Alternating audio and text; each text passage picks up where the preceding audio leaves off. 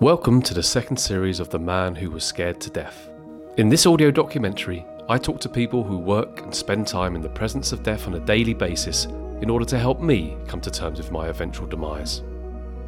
In this episode, I talk to Samantha-Jane Streete-Porter, no, not that one, a funeral service coordinator and memorial consultant at a North London Funeral Directors. We get the lowdown on those lying even lower down.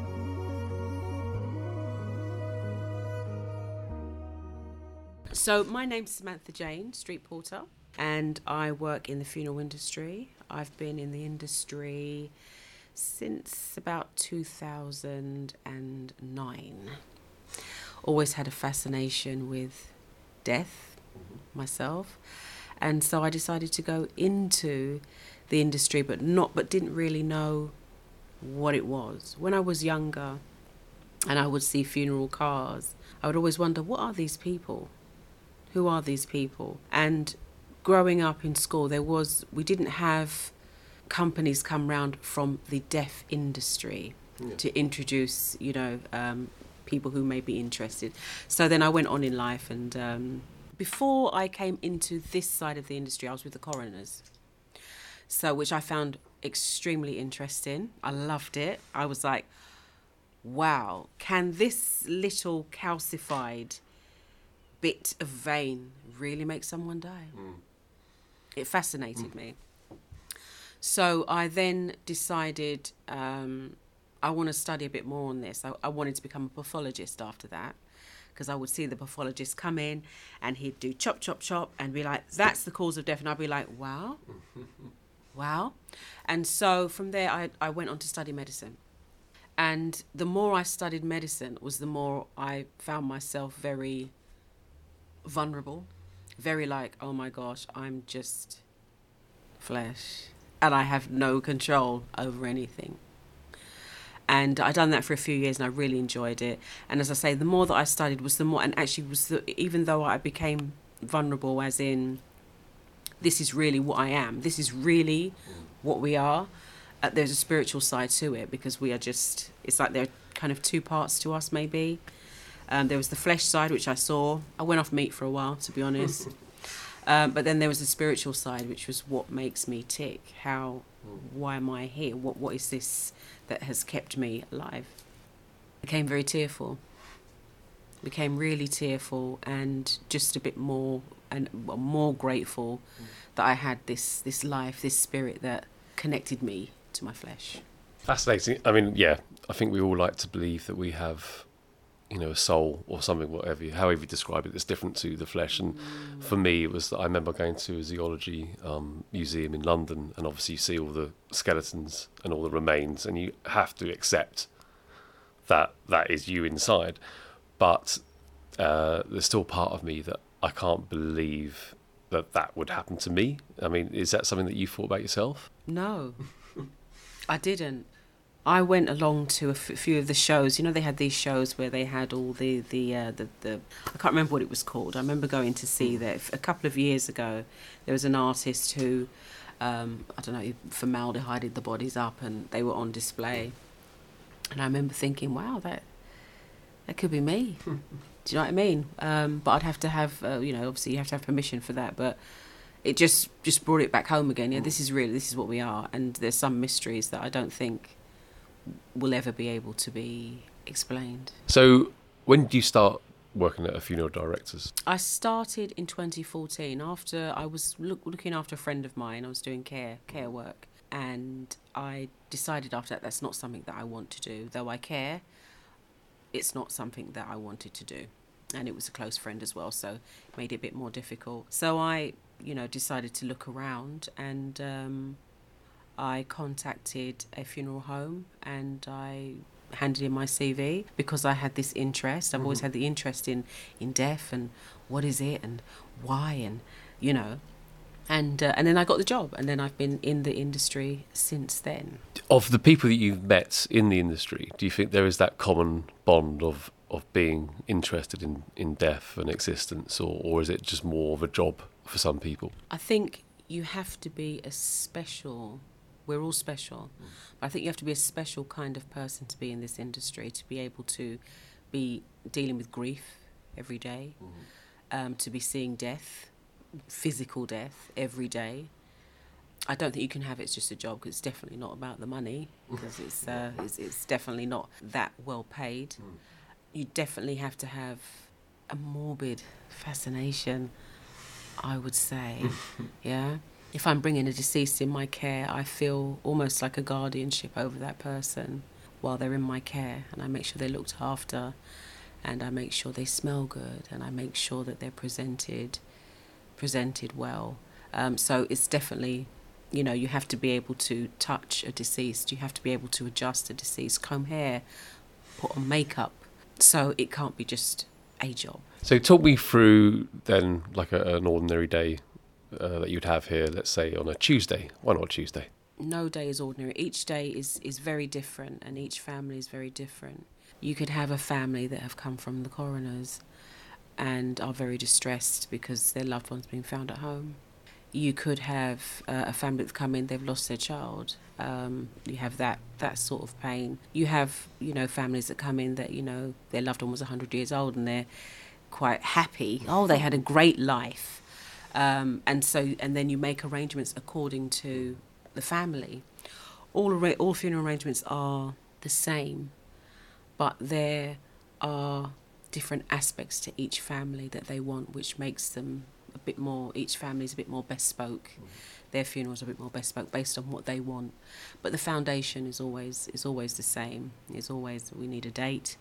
We need to know where you're going to. We need to know if you want a funeral service at a church, and we need to know if you want a cremation or a burial, and then everything else is filled in in between. What's the best and the worst aspects of, or, or as you say, the grief thing? Obviously, you know, uh, I've been tremendously lucky in that you know my parents are still alive uh, despite my age and, and all my grandparents uh, passed when I was very young so I didn't have any knowledge of that and I've kind of lost a couple of friends along the way but no one I would ever describe as being you know massively close you know what's the is there a common thread of people who who are going through grief or is it as you say bespoke and individual each time As humans, we have that common thread, and I don't think that will ever change. Um, it's something that we have to go through. It's something that we have to feel. Something that we have to face, and it's it's how it's it's how it's it's dealt with. That that common thread that we have is is is life, and death is is the end of it, and it's what happens in between. Trying to make the most of, if you can. Some souls on this earth are, are not happy. They may never be happy, and then some are you know very happy and they don't want to give up life at all. You know, I tend to take each day as it comes. Funny enough, um, I think we're probably more similar in that way. I mean, I, I don't know about you, but I have this sort of clock inside me. I tend to be much happier like, at the start of a month rather than the end of the month because mm. I've got the whole month ahead of me, even though months are just this random sort of division of, of time. Or mm, mm, I don't know about you, but when I get closer to my birthday, it's a bit bad 'cause it's like another year. But then after my birthday, I think I've got another year to go. This is amazing. Is that sort of how how's your uh, attitude towards death changed? Let's just say since working here, rather than I know you've you've obviously worked in other jobs close to death, but since working here, do you think your attitude to your own mortality has changed? Yeah, I think it's changed in the sense that yes, it's gonna happen. How? I don't know. But I know that things have to be in order. Okay, so practical. Yeah, you have to be in order. You have to try and be in order and have paperwork where people can find. Not have a house that's too cluttered, um, because there are. It's a lot of. There are a lot of things that the family have to go through when somebody passes away. It's not just, oh, they've passed away. There's a lot of you know kind of official paperwork. You have to go registrars and doctors, and there are sometimes families that come in and they don't know what this person wanted. They don't even know what their favourite colour was or their favourite music. And so it can cause a bit of distress. Yeah? So I think if everything is is, you know, just in terms of my mortality, sometimes I feel I'd be very happy to go because I'm tired. Do you know what I mean? Just tired of just the world and the way that people are and they've forgotten that they're going to die. It's like, do you know what I mean? I, I can't explain it, but you know, I see thing I see things on TV when I do manage to watch TV, and you know, you have this this person that thinks they're something more when they're not. We're all the same. Um, we're all on on a spectrum. I could be you, you could be me. Do you understand? And I just think, what, what what's all the fuss about? You're going to die. You're going to leave this all behind. Yeah, you may leave money behind, but you're going to go. You can't eat that money. So that's the legacy question, isn't it? You know, I think a lot of people feel that, you know, having children or, or, or as you say, you know, being whatever called successful in life makes them a more important person. Whereas, of course, the ultimate fact is we're all flesh and bones. But do you not think maybe that's just about people? Because I've been fascinated by people like that. You know, you know the the Donald Trumps of the world, should we say? You know, people who are that sort of on the spectrum of you know the narcissism, personality disorders. Do you ever think that they do sit down at one point and feel lonely and feel bereft and feel that actually they're going to die? Or do you think that that just takes over your mind? Because I mean, we all we've all met and, and, and known people like that. I think, yes, I would say they would have to. And the reason is, I, I believe in, in a higher being than myself, definitely. And I think the reason why we all have at some point to think about that, about where we're going, is because we can't have everything that we want. We will never be able to have everything we want. There's a space for that time to say, you know what, this is all going to end. Um, no matter how rich you are or how poor you are. That's that's what I believe. I believe that yeah, no matter who you are, how rich, you, you're gonna something's gonna happen. Somebody may be close to you, may something may happen. You think oh, that could have been me, or yeah, you know, kind of quick. Yeah, actually, I'm gonna die, but before I die, I'm gonna be you know really happy or whatever. But it comes into us at, at, at some point. Something. Speaking to you, I realise how selfish I am, and I've got you know a son who's now 20, uh, so he's at university, and you know being obsessed with my own existence. And the one thing that absolutely changed that obviously was having him around, and mm. my main feeling was you know I know that he didn't exist before, you know, and then he popped into existence, and now he's alive and well, and you know he's a human being. Mm. And so I was thinking, you know, well, I didn't exist at some point. You know, mm. what's to say that afterwards you were not exist again in some form? You know, uh, yeah, are you? Would you call yourself religious? I take it you, you in what you're saying, or Definitely not religious. No, more spiritual. Um, I've had a lot of spiritual encounters, which leads me to believe, in my experience, of what happens after death. I had an experience where I was out cold, and the spiritual aspect of that was that there was a horse there. And this horse looked at me, and I'm afraid of horses, by the way, because they're huge creatures, aren't they? But beautiful. I will say um, my name Philip. Actually, the uh, the meaning is lover of horses. wow. I don't like horses. they scare. I like horses, but I'm scared of them. They're just too powerful for me. But uh, this horse looked at me and beckoned me to it to chase it, and it began to canter, and I began to chase this horse. There was no breathlessness. There was no. It was just I'm just chasing this horse. Now, and then I wasn't chasing this horse. Now, what that said to me growing up, and I've always never forgotten that experience, was that if I caught that horse, I'd still be riding that horse now because I would be dead. Yeah. So I've had I've had those spiritual, um, you know, spiritual experiences, and you know, it's always led me to believe that there's something. There's definitely after death for me you know some people talk about fire and I don't know you know each person's experience is different but, but mine wasn't that mine was it would just go on forever but there's just no time so what is forever you know it would just go on and on and on and on but it'd be okay Going on forever is, you know, part of the things that scares me because it never sort of stops. But everything else around, you know, we're here in Wood Green outside there. You know, everything will keep going. You know, do you not have that sort of fear of missing out? No.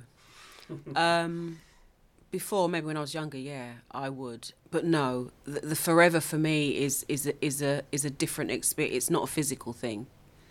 The physical has to die. It's flesh. It becomes rotten. We get broken. We age. We can't we can't go on forever. That's and I think it's that it's it's the worldly part that I don't mind leaving behind. You said earlier that you know the whole, as I said, you um, you don't fear death in a way, in that you know not welcome it, but you know because of the way the world is, it's not that bad a place to leave. You know, I presume that's not always been your your attitude. Do you think you know aging has a big sort of effect on that? You know, have you, presumably you change as you get a bit older, or not? You do, yeah, and you see things differently, um, and each person sees sees things differently and has a different priority. M- my thing on that is, um, it just is what it is. I, I can't expect it, it. Just is what it is. I, I've accepted it. I've got to a place where I'm accepting this is going to happen, and I can't stop it, and I don't know how it's going to happen, but I ask that it's not long. Well, I actually. I, I spoke to um, someone who you know is in palliative care and Mm. really interesting guy from Cardiff, and you know I kind of asked the question. I presume everyone, you know, when you're faced with you when you've got a timeline, you know, when you know you're you know probably going to pass, and he said, you know, some people won't accept it, and, I was like, yeah, I'm gonna, I will be that person, no matter what anyone says. No matter if a doctor sits there and looks at you and say, okay, I can tell you categorically you've got six months. I don't think my brain is equipped to accept that, you know. And so, ironically, I kind of hope that if I had to pick a way to die, it would be some kind of apocalypse. Like, so everyone goes with me. That's really selfish. I know, I know, I know. they may not want to go. They have no choice. Do you think about your own mortality in that way? You know, the ways of going, and I, I presume, obviously, as part of your your work, do you? Is it important how the person passed, or is that not really part of the conversation? I don't think so. Because you're going to do it anyway. You can do it in a very fashionable way, or, a, you know, people are just dropping now. Um, young people. But then age, um, death is, is no respecter of persons or age or, or race. It's, um, it's a powerful, powerful shadow. Yeah, I think it's, it's just I, I, I, I accept it and I, I not not to say that I welcome it as you said, but I know and I hope that I have fulfilled my purpose. You know, when when my purpose is fulfilled, whenever I'll be taken, and, and I'll be taken, and hopefully remembered. You know, maybe once a year, even. You know, sometimes people not even remembered, are they? Funny if I went to Highgate Cemetery and I interviewed uh, a guy who does tours there, and apparently I'm not Jewish myself, but apparently in Jewish tradition they put a stone on top of the grave. They keep replacing it every year, and then at one point. Someone will forget to do it, and that's when your ultimate passing is. So it's almost that you have two deaths. Yeah, that's that's that's interesting. And I know that in the Greek in the Greek tradition as well, they they you know they're constantly having memorials. You know, they have the forty days. They have memorials every every year. I wonder if it's the same.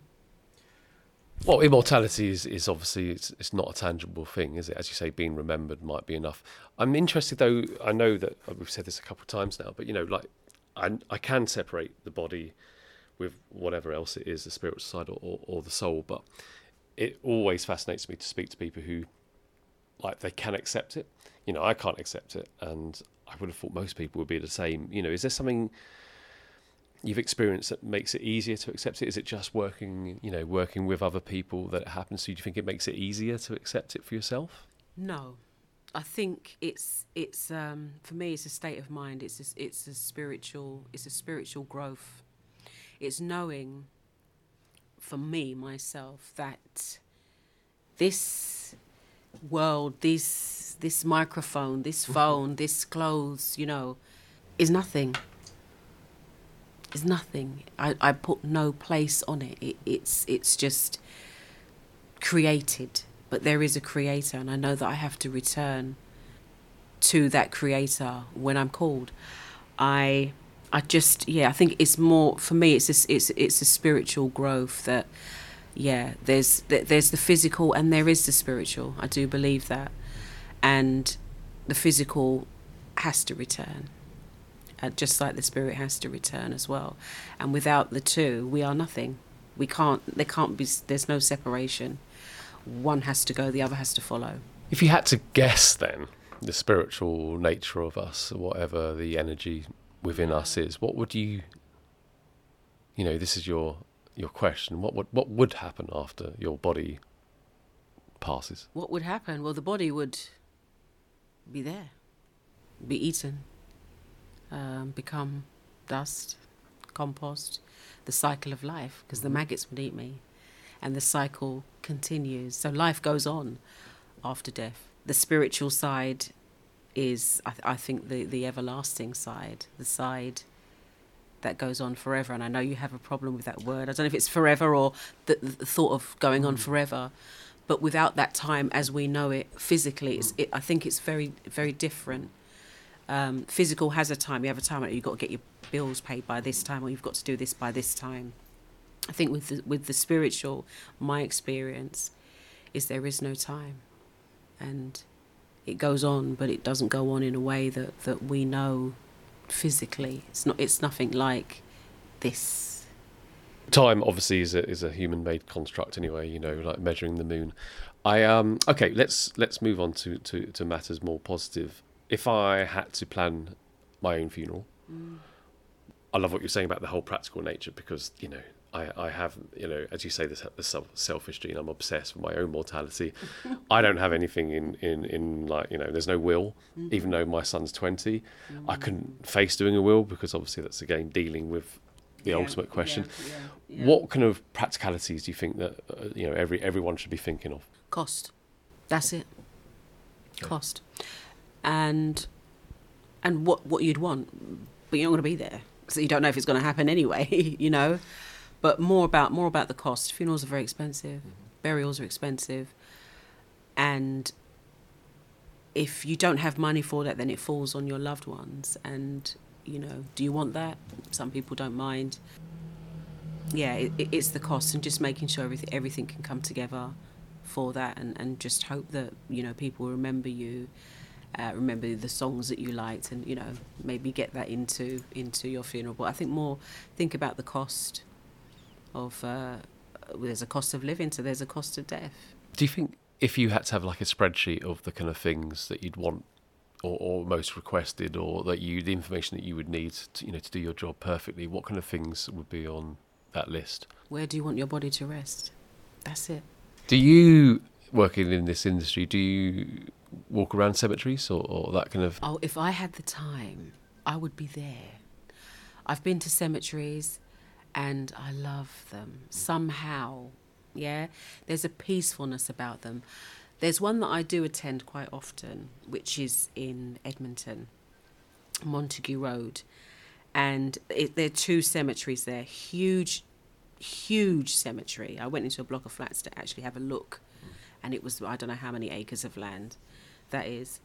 But I went in there and the stones, the tombstones, the years that you see on some of those tombstones, and I think they're really dead. Mm. They are really dead. And it brings it back. I'm really going to die. you know? My date of birth is going to be on there, and so is my date of death. If I get if I get buried, that is. So it all it, it's a constant reminder, and but it also brings some sort of relief that maybe somebody will see me one day, see my name, see my date of birth, see my date of death, and say, "Oh, okay," and then I'll be remembered, and that's it. do you have any epitaph or inscriptions that you want on that tombstone No, because I don't know if it's going to be done. None at all. All the all the worldly things, I just I can't be asked with anymore. It's just I just find it, I just find it tiring. I just to me it just doesn't matter. What what matters is for me is me being able to serve my community, to help humans as much as I can, um, to make arrangements to, to do you know fulfill my arrangements with, with funerals. Because I believe that I've been put here you know not only to do that because I don't will and want people to die but it's for me it's it's so fulfilling. There's a peacefulness about it that gives me peace. You know I like to wash deceased. That's that's one of my one of my things that I enjoy doing and I find such a peacefulness in it in just cleaning them before before they go, presenting them as it were to their to their family. Not everyone can do that. Was it difficult to start with? No. No. It was just something that came naturally. It's just me. you know, it's just me from when it's it's not it's not something that I've had to think about. Because either you can do something or you can't. And I can.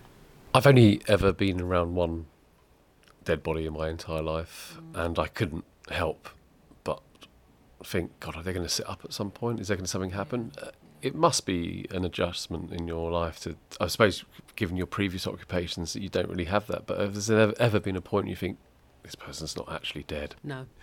I I mean even now, you know, if I if I'm, you know, in a chapel with a deceased and I think I'm going to go home and hopefully I'm going to return, but I know you're going to be there all night, not moving, not breathing. I'm going to come in and I'm going to see you in exactly the same position. And I find it fascinating. Mm. What is that? Where is that place mm. that they can't come back from? They just can't, they don't have that strength to come back from. I find that fascinating. I find that fascinating. And it makes me believe that there's something greater. There's a place greater than where we are now. And you can't come back from that. You know, sometimes people will say, Oh, I had a near death experience. Yeah, but you didn't really because you're here. Mm. It's no near death. Either you're dead or you're alive. You may have experiences, I think, you know, along the way to show you this is this is you, this is how you are, this is what you can become. You can you can die. And you know, you come out of that, but I don't think there's no near death. It's either you're alive or, or you're dead. There's actually a website of people writing their near death experiences. I suppose you get people who, like, you know, are technically dead for a minute or two minutes, and they all describe the same thing that, that, that, that notion of just relaxation, you know, and acceptance, I suppose, which I can see why the body would do that. If it's a traumatic experience, you shut down. You talked about when you had the horse. Is that your view of near death experience? It was something that happened. I don't. If if I died, I'd be riding that horse, but I'm not. So it wasn't near death at all. It was just something that happened, and I can't I can't explain it. But I do know, and I do believe that the body knows how to die. We know how to die, as much as we may resist it and think, oh my gosh, I'm not going to be here anymore, and how's this going to happen with my son and my daughter and my grand. They will continue to live. They will party, enjoy themselves, you know, get in trouble with the police, whatever it is. But I guess you have to get to a place within yourself mm. where you feel comfortable with that, and whether that's you, whether you connect with your spiritual side, because the physical side is is maybe what you're fighting and um, yeah, I, I guess they, you know, as I say, I came to a point where I just, I just let it go. It was just like, you know what, I can't, I can't fight this. I'm going to age. I see elderly people, and I just think, oh my gosh, what do I prefer? Do I prefer that my body is crooked and my mind is okay, or my mind is gone and my body's fine? You know, there's just like so many things to think of in in in dying because that's the body letting go. It's it's just it's it's letting go, and then it just lets go and just hope that it's a it's a peaceful a peaceful end. Well, one thing I've asked everyone, and I've spoken to a lot of people, is do you have a preferred method of death? It would be that I've bathed the night before, that I'm clean, and that I'm smelling good. I just don't wake up. One last piece of advice for me then, so someone who obviously is on the verge of obsession about this subject and something that you work with closely. Do you think it's best not to think about it or to think about it lots or is there somewhere in the middle that probably be the, the you know the equilibrium that you're after I know for me, I can only speak for myself. It's not good to think about death all the time because it will stop you from moving. You won't move with your life. I think if you get to a place where you know, okay, yeah, this is going to happen, it's definitely going to happen, try and find your purpose, fulfill your purpose, um, connect, you know, connect with people, connect with, find something that's fulfilling um, and and live before you die. Life is short. Even at its longest, you can live to 100, 107, maybe 108. But yes, I think it's important to think about death. I think it's important to know that we are created and we are in the grand scheme of things a tiny dot. And we've, we've been given a time. And that's it. You know from when you're born it's a countdown